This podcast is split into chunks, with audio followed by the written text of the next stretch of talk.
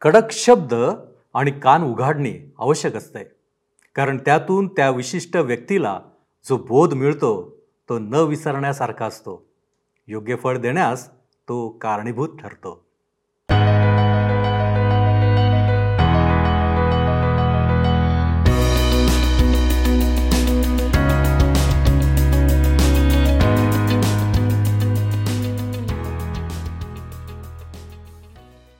प्रिय बंधू आणि भगिनींनो आपला तारणारा प्रभूशी ख्रिस्त याच्या सामर्थ्यवान नावात आपणा सर्वांचे उपासना कार्यक्रमात हार्दिक स्वागत. प्रियानो अनेकदा विद्यार्थ्यांना कडक शब्दांमध्ये बोलणे ऐकाव्यास मिळते. घरी देखील शिस्त लागावी म्हणून लहान लेकरांना कडक शब्दांमध्ये बोलतात. हे असे का घडते बरं? त्याचे कारण आहे परिस्थिती आणि दुसरे म्हणजे सुधारणा व्हावी. आचरण बदलावे. आजच्या अध्ययनात सुद्धा आपल्याला अशा कडक शब्दांमध्ये कान उघाडणी केलेली आढळेल. होय. आज आपण बाप्तिस्मा करणारा योहान आणि त्याचे सेवा कार्य पाहणार आहोत. लोकांसाठी अत्यंत कडक शब्दात तो बोध आणि सुवार्ता सांगत असे. त्याला लोकांकडून कसा प्रतिसाद मिळाला? काय लोकांनी तो बोध स्वीकारला? या सर्व गोष्टी आणि इतरही महत्त्वाच्या गोष्टी आपणास आजच्या अध्ययनात पाहायला मिळतील. तर मग चला प्रियांनो आपण आपल्या अध्ययनाची सुरुवात करूया. श्रोत्यानो आज आम्ही लुकरू शुभवर्तमान ह्याच्या तिसऱ्या अध्यायाला पाहणार आहोत. लूक एका खऱ्या इतिहासकाराच्या रूपात बप्तिस्मा करणाऱ्या योहानाच्या सेवेची जगिक इतिहासानुसार समय आणि वेळ देत आहे. तो योहानाच्या पश्चातापाच्या संदेशावर जोर देऊन मसिहाच्या येण्याविषयी तिला एक अट म्हणून ठेवत आहे. मोशीच्या पद्धतीत धुण्याची जी त्या काळातील एक साधारण रीती होती त्याप्रमाणे योहानाने त्याच्याकडे जे आलेत त्यांना फक्त ख्रिस्ताच्या आगमनाची तयारी म्हणून बप्तिस्मा दिला. ख्रिस्त पवित्र आत्म्याद्वारे बप्तिस्मा देणार होता व हे एक खरे परिवर्तन असणार होते. ह्या ठिकाणी देण्यात आलेली वंशावळी मरियेची आहे जी दोन वास्तविकतांना प्रगट करते. पहिली वास्तविकता ती आदामापर्यंत जाते जो मानव जातीचा पिता होता. येशू खरोखर एक मानव होता. मग ते त्याला राजाप्रमाणे सादर करीत असताना त्याच्या वंशाला अभ्रामापर्यंत मांडतो. लूक त्याला मानव म्हणून सादर करीत असताना आदामापर्यंत जातो. दुसऱ्या जागी मरिया ही दाविदाच्या वंशातून शलमोनाच्या नाही परंतु नाथानाच्या वंशाची होती. इतिहासाचे पहिले पुस्तक तिसरा अध्याय आणि पाचवं वचन सांगतं इतिहासाचे पहिले पुस्तक तिसरा अध्याय पाचवं वचन. त्यास एरुश्लेमेत पुत्र झाले ते हे शिमा शोबाब नाथान व शलमोन. हे चार अम्मेलाची कन्या बथशुवा हिला झाले. आता आम्ही योहानाच्या सेवेविषयी पाहणार आहोत. ह्या अध्यायात विस्तृतपणे आम्हाला योहानाच्या सेवेविषयी पाहायला मिळते. सहा चरित्र ह्या वचनात देण्यात आलेले आहेत जे आम्हाला वेळ निश्चित करण्याकरिता मदत असे ठरतात. कैसर ऑगुस्त जेव्हा प्रभू यशू ख्रिस्त जन्मला तेव्हा हा सम्राट होता. परंतु जेव्हा योहानाने आपली सेवा सुरू केली तेव्हा तिबिरियाचा कैसर सम्राट होता. जगिक इतिहास आम्हाला सांगतो श्रोतानो की तिबिरियास बुद्धिमान होता. पण तो क्रूर असा होता. तो हुशार होता पण कावेबाज होता. तो अमानुष व धर्महीन धर्मभ्रष्ट होता. त्याने संपूर्ण जगावर सत्ता प्राप्त करण्याचा प्रयत्न केला. मी आपणाकरिता लुकृष्भवर्तमान तिसरा अध्याय पहिलं वचन वाचत आहे. तेव्हा तिबेर कैसर ह्याच्या राज्याच्या पंधराव्या वर्षी पंते पिलात यहुदियाचा अधिकारी होता. हेरोद गालिलाचा मांडलिक त्याचा भाऊ फिलिप हा इतुरिया व त्राखोनिती ह्या देशाचा मांडलिक व लुसनीय अबेलेनेचा मांडलिक होता. हे जे सम्राट होते हे दुसऱ्यांच्या मताने चालणारे होते.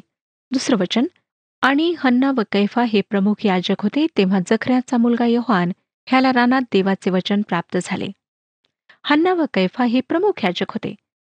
आता प्रश्न हा उठतो की तेथे दोन प्रमुख याजक का होते? त्या काळातील एरुश्लेमेतील धर्मावर रोमची सत्ता दोन प्रमुख याचकांद्वारे प्रगट होते. हन्ना राजसनामागचे जे सामर्थ्य हो- असते ते होता. परंतु कैफा रोमने ज्याला समोर ठेवले होते तो होता. युहानाकरिता साधारण अनुभव म्हणजे आपल्या पित्याप्रमाणे मंदिरात सेवा करणे. तो मंदिरात नेता व्हायला हवा होता परंतु ते त्याने नाकारले. तो रानात गेला. स्वतःचे याजकत्व त्याने नाकारले. भ्रष्ट अशा पद्धतीत काम करणे त्याने अस्वीकारिले. व तो एक भविष्यद्वक्ता झाला.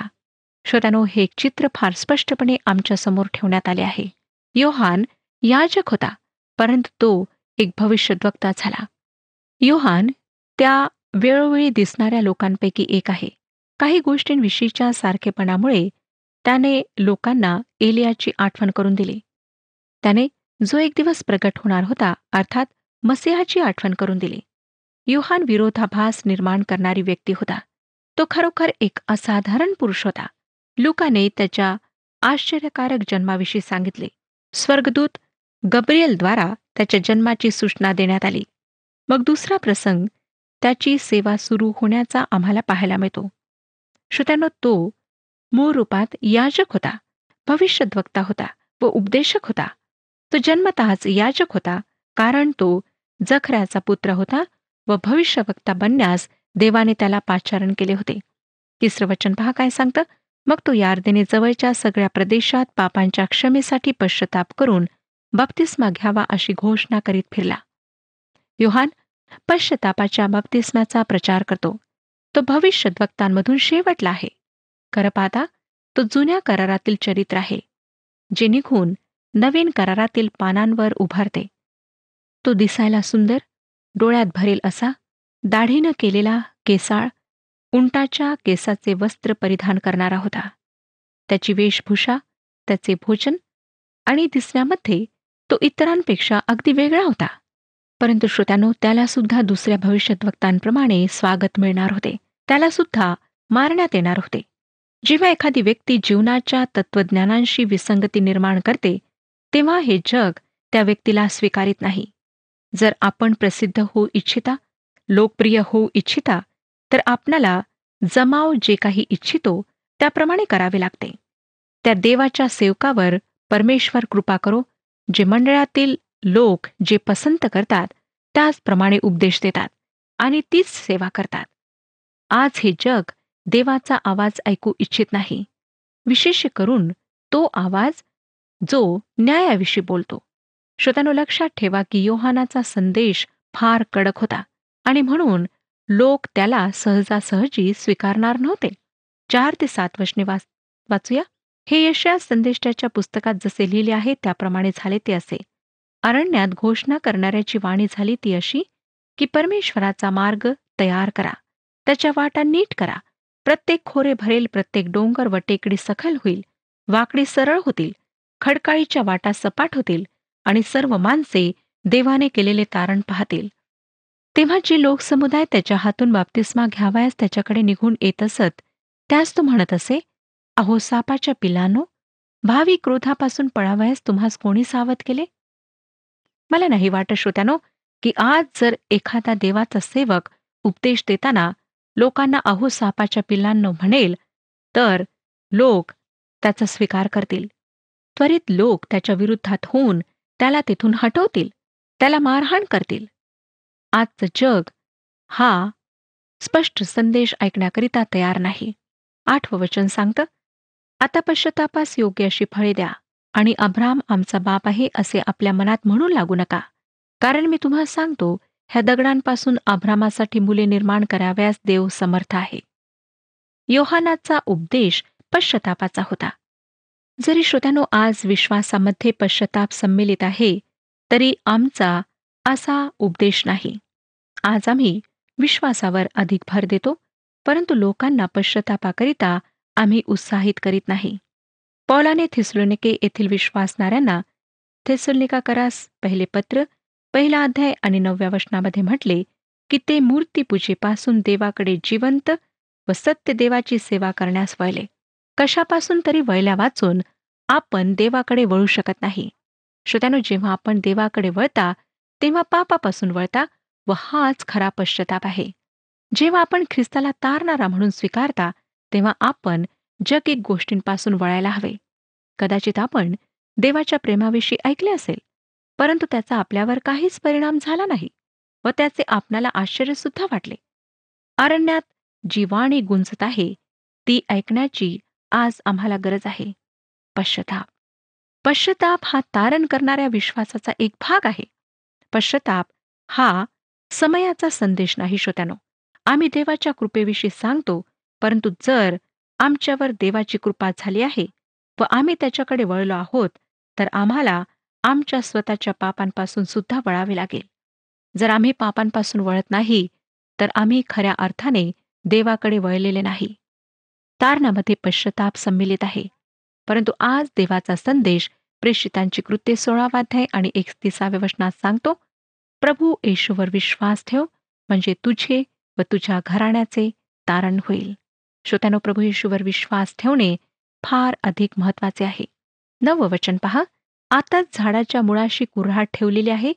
जे जे झाड चांगले फळ देत नाही ते ते तोडून अग्नीत टाकले जाते.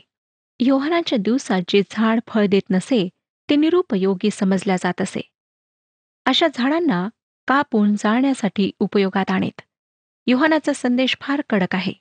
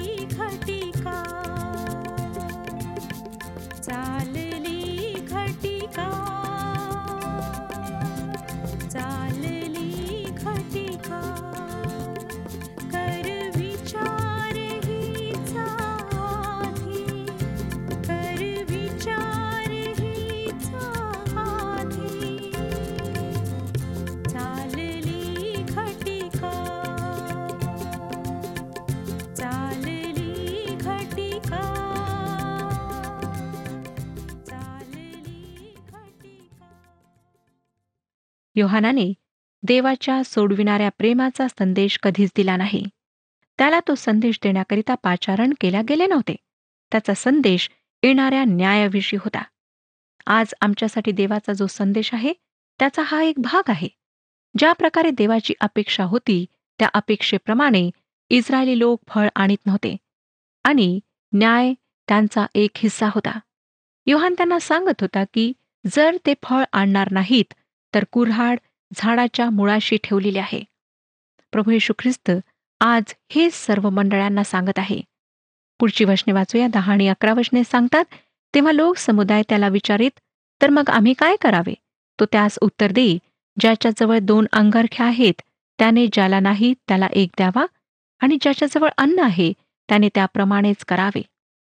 योहान इस्रायलांना सोप्या व समजेल अशा भाषेत सांगत होता की ते स्वतःच्या स्वार्थाकरिता जगत आहेत व जे काही त्यांना मिळाले आहे ते दुसऱ्यांना वाटण्याचा ते प्रयत्न करीत नाहीत. बारा आणि तेरा वशने मग जकादारही बाप्तिस्मा घ्यावयास आले व त्याला म्हणाले गुरुजी आम्ही काय करावे? त्यांनी त्यास म्हटले तुम्हास जे नेमून दिले आहे त्याहून अधिक काही घेऊ नका. शिपायांनीही त्याला विचारले आम्ही काय करावे? त्याने त्यास सांगितले कोणावर जबरदस्ती करू नका व कुभांड आणू नका. तर आपल्या पगारात तृप्त असा. जकातदारही त्यांच्या लोभी स्वभावामुळे लोकप्रसिद्ध होते. तरी सुद्धा ते योहानाकडे आले व विचारू लागले की आम्ही काय करावे? ते प्रभूजवळ सुद्धा आले. चौदावं वचन आम्ही वाचलेले आहे. श्रोत्यानो वेगवेगळ्या स्तरावरचे व परिस्थितीतले लोक जे योहानाकडे आलेत त्यांना योहानाने दिलेला हा प्रत्यक्ष व्यवहारातला संदेश होता. जर आपण छपाईचे काम करणारे आहात तर ज्या प्रकारे आपण छपाई करता त्यावरून आपण ख्रिस्ती आहात हे आपण दाखविता. जर आपण सैनिक आहात तर आपण आपल्या सैनिकी पेक्षाद्वारे आपण ख्रिस्ती आहात हे दाखविता. जर आपण गृहिणी आहे तर जे काही आपण करता जे काही आपण घरामध्ये कार्य करता त्याद्वारे आपण दाखविता की आपण ख्रिस्ती आहात. म्हणून श्रोत्यानो ज्या ज्या ठिकाणी आपण कार्यरत आहात त्या ठिकाणी आपली साक्षी कायम ठेवा. मत्तैकृ शुभवर्तमान सातवाध्याय आणि विसाव्या वचनात लिहिले आहे ह्यास्तव तुम्ही त्यांच्या फळावरून त्यांना ओळखाल. म्हणून अवश्य आहे की आमचे प्रतिदिवशीचे आचरण आमचा व्यवहार आमची कृती ही ख्रिस्ताला साजेल अशी असायला हवी. पंधरा ते सतरा वचने तेव्हा लोक वाट पाहत असत व हाच ख्रिस्त असेल काय? असा सर्वजण योहानाविषयी आपल्या मनात विचार करीत असत. आणि योहान त्या सर्वांना सांगत असे मी तर तुमचा बाप्तिस्मा पाण्याने करीतो परंतु जो माझ्यापेक्षा समर्थ आहे ज्याच्या पायतणाचा बंद सोडाव्यास मी योग्य नाही तो येत आहे. तो तुमचा बाप्तिस्मा पवित्र आत्म्याने व अग्नीने करेल. आपले खळे अगदी स्वच्छ कराव्यास व गहू आपल्या कोठारात साठवाव्यास त्याचे सूप त्याच्या हातात आहे. पण भूस तो न विझणाऱ्या अग्नीत जाळून टाकेल. योहान हे स्पष्ट करतो की त्याचा संदेश शेवटला संदेश नाही. तो जो येणार आहे त्याच्यासाठी तो मात्र मार्ग तयार करीत आहे. योहानाने पाण्याने बाप्तिस्मा दिला परंतु प्रभू येशू एकोणीसशे वर्षांपासून पवित्र आत्म्याने बाप्तिस्मा देत आहे व त्याच्या दुसऱ्या आगमन समयी तो अग्नीने बाप्तिस्मा देणार आहे. श्रोत्यानो अग्नी न्यायाविषयी सांगते. काही लोकांना वाटतं की हा संदर्भ पेंटिकॉसच्या दिवसाविषयी आहे जेव्हा पवित्र आत्मा आला व तेथे जमलेल्या सर्वांच्या डोक्यावर अग्निरूपात उतरला. तरी सुद्धा लक्षात घेणे महत्त्वाचे आहे की प्रेषितांची कृत्ये दुसरा अध्याय तिसऱ्या वचनामध्ये जे सांगितलेलं आहे त्या अग्नीच्या जिभांसारख्या परंतु अग्नी नव्हता.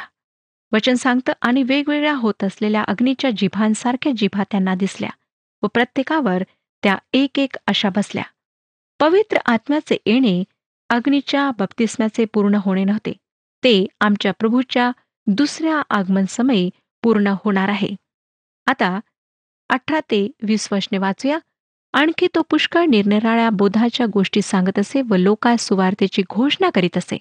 पण त्याने मांडलिक हेरोद ह्याला त्याच्या भावाची बायको हेरोदिया हिच्याविषयी आणि त्याने केलेल्या सर्व दुष्कर्मांविषयी दोष दिल्यामुळे त्याने ह्या सर्वांहून अधिक हेही केले की योहानाला तुरुंगात कोंडून ठेवले. योहानाने हेरोदाला खुले आम दोष लावला ज्याने आपला भाऊ फिलिप ह्याची पत्नी हेरोदियास हिच्याशी विवाह केला होता. हेरोदियास ह्यावर क्रोधित झाले व योहानाला कैदेत टाकावे अशी तिने मागणी केली. हेरोदाने तिची मागणी पूर्ण केली. योहानाला कैद करून बंदीगृहात टाकण्यात आले. आता श्रोत्यानं पुढे आम्हाला येशूच्या बाप्तिस्माविषयी वाचायला मिळते. एकवीस आणि बावीस वशने सांगतात सर्व लोकांनी बप्तिस्मा घेतला व येशू ही बाप्तिस्मा घेऊन प्रार्थना करीत असता असे झाले की आकाश उघडले गेले. पवित्र आत्मा देहरूपाने कबुतराप्रमाणे त्याच्यावर उतरला आणि आकाशातून अशी वाणी झाली की तू माझा प्रिय पुत्र आहेस. तुझ्याविषयी मी संतुष्ट आहे. लूक कालक्रमानुसार घटनांचे विवरण देण्याचा प्रयत्न करीत नाही हे लक्षात घ्या. जर त्याने तसे केले असते तर योहानाच्या कैदेपूर्वी त्याने येशूच्या बाप्तिस्म्याचा हवाला दिला असता. येशूच्या बाप्तिस्म्याच्या वेळी त्रिऐक्य प्रगट झाले. पवित्र आत्मा येशूवर उतरला. जो त्रिऐक्याचा एक भाग आहे. एक व्यक्तिमत्व आहे. व स्वर्गातून पित्याची वाणी ऐकू आली. आता बाकीचा अध्याय योसेफाच्या नाही परंतु मरियेच्या वंशावळीविषयी आम्हाला सांगतो. योसेफाची वंशावळी मत्ते वर्तमानात वाचायला मिळते. मत्त्याने दिलेली वंशावळी अब्रामाद्वारे सुरू होऊन प्रभू येशू ख्रिस्तापर्यंत दावीद व शल्मोनाद्वारे पोहोचते. राजा सणाला कायद्याने जी पदवी मिळाली ती योसेफाद्वारे मिळाली. लुकांची वंशावळी फरक आहे. ती उलट्या क्रमाने आहे. मत्तयासारखी नाही. लूक दाविदाकडे जाऊन मग आदामाकडे परततो. लूक मरियेची कहाणी सांगतो व ही अगदी स्पष्टपणे तिची वंशावळी आहे. दाविदाचे राजघराण्याचे रक्त तिच्या रक्तवाहिन्यातून सुद्धा वाहिले व दाविदाच्या राजा सणाला येशूचे रक्त ही पदवी तिच्याद्वारे झाली. वंशावळीविषयी दोन गोष्टी लक्षात घ्यायला हव्यात.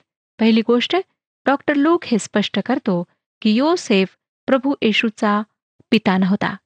तिसरा अध्याय आणि तेविसावं वचन पहा काय सांगतं? येशूने आपल्या कार्याचा आरंभ केला तेव्हा तो सुमारे तीस वर्षाचा होता. लोक त्याला योसेफाचा पुत्र असे समजत. योसेफ एलीचा. ह्या वंशावळीत पुत्र हा जो शब्द वापरला आहे तो चांगल्या हस्तलिखित प्रतीत नाही. योसेफ एलेचा पुत्र नव्हता. पुत्र हा शब्द पित्याद्वारे त्या पुरुषाद्वारे घराणे दाखविण्याकरिता तेथे घालण्यात आला आहे. जो त्या घराण्याचा प्रमुख असे. दुसऱ्या शब्दात वंशावळी पुरुषाच्या नावाप्रमाणे तयार करण्यात आली. मत्तेमध्ये योसेफाद्वारे वंशावळी देण्यात आली आहे. त्या ठिकाणी सांगितले आहे की याकोबाला योसेफ झाला. दुसरी लक्षात घेण्यासारखी महत्वाची गोष्ट एकतीसाव्या वचनामध्ये आम्हाला वाचायला मिळते. एकतीसावं वचन सांगतं तो मलाचा तो मिन्नाचा तो मत्ताथाचा तो नाथानाचा तो दाविदाचा. मत्तय ख्रिस्ताचे घराणे दाविदाचा पुत्र शल्मोन ह्याद्वारे शोधतो जे राजघराणे होते. लोक त्याचे घराणे दाविदाचा पुत्र नातानाद्वारे शोधतो. मरियेमध्ये दाविदाचे रक्त होते. येशू ख्रिस्त हा दाविदाचा पुत्र होता. लोक येशू ख्रिस्ताला मानव पुत्र व ह्या जगाचा तारणारा म्हणून प्रकट करतो. त्याचा वंश आभरामापर्यंत थांबत नाही परंतु तो थेट आदामापर्यंत जातो जो परमेश्वराचा पहिला पुत्र होता ज्याची त्याने हाताने रचना केली होती परंतु तो त्या उंच पदावरून खाली पडला. पाप केल्यानंतर त्याची ती पदवी परमेश्वराने त्याच्यापासून घेतली. येशू ख्रिस्त शेवटला आदाम व देवाचा पुत्र देवाशी मानवाचे पुन्हा तेच नाते स्थापित करण्यासाठी ह्या जगात आला. जे आदामाचे देवाशी पहिले नाते होते. तेच स्थापित करण्याकरिता प्रभू यशू ख्रिस्त मानव रूपात ह्या पृथ्वीवर आला. हे नाते आदामाने पाप केल्यामुळे नंतर तुटले परंतु पुन्हा ते जोडण्याकरिता प्रभू येशू ख्रिस्त ह्या जगामध्ये आला. हे नाते प्रभू येशू ख्रिस्तावरील विश्वासाद्वारे पुन्हा स्थापित होते. मी आपणाला प्रश्न विचारू इच्छिते की काय आपण प्रभू येशू ख्रिस्तावर तारणारा म्हणून विश्वास ठेवला आहे? काय आपले आणि परमेश्वराचे ते जुने नाते स्थापित झाले आहे? जर नाही तर आज आपणाजवळ संधी आहे. परमेश्वर आपणाला आमंत्रण देत आहे की आपण येऊन आपल्या पापांबद्दल पश्चाताप करावा आपल्या पापांची कबुली द्यावी आणि ख्रिस्तावर तारणारा म्हणून विश्वास ठेवावा. लक्षात ठेवा श्रोत्यानो की तुमच्या पापांची क्षमा तुम्हाला इतर कुठल्याही प्रयत्नाद्वारे कुठल्याही मार्गाद्वारे प्राप्त होणार नाही. फक्त ख्रिस्तामध्येच ते सामर्थ्य आहे. त्याने तुमच्या आणि माझ्या पापांची क्षमा देण्याकरिता तुमची आणि माझी पापे धुण्याकरिता त्या वधस्तंभावर आपले पवित्र रक्त सांडवले. आज तो तुम्हाला बोलावीत आहे. परमेश्वर ह्या विषयात आपले मार्गदर्शन करो आणि आपणाला आशीर्वाद देऊ हा कार्यक्रम आपणास आवडला काय? आता आम्हाला एक मिस कॉल करा. आणि आपण पुढील विजेता होऊ शकता.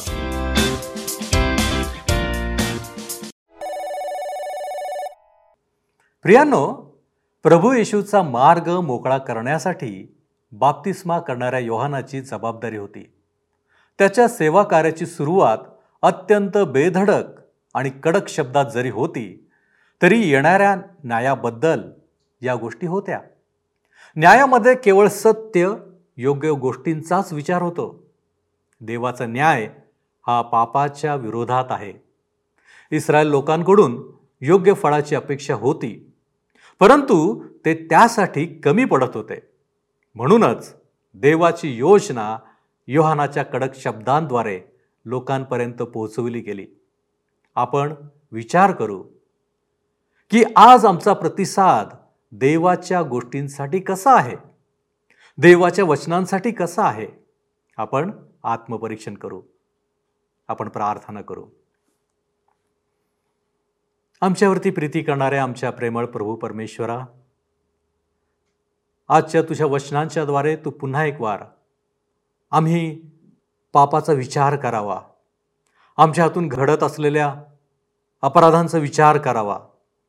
म्हणून परमेश्वर देवप्पा जी वचनं आमच्यासमोर ठेवलीस. त्याबद्दल आम्ही तुझे उपकार मानतो. होय प्रभूजी कडक शब्दांमध्ये कान उघाडणी करणारा बाप्तिस्मा करणारा योहान आज तू आमच्यासमोर ठेवलास.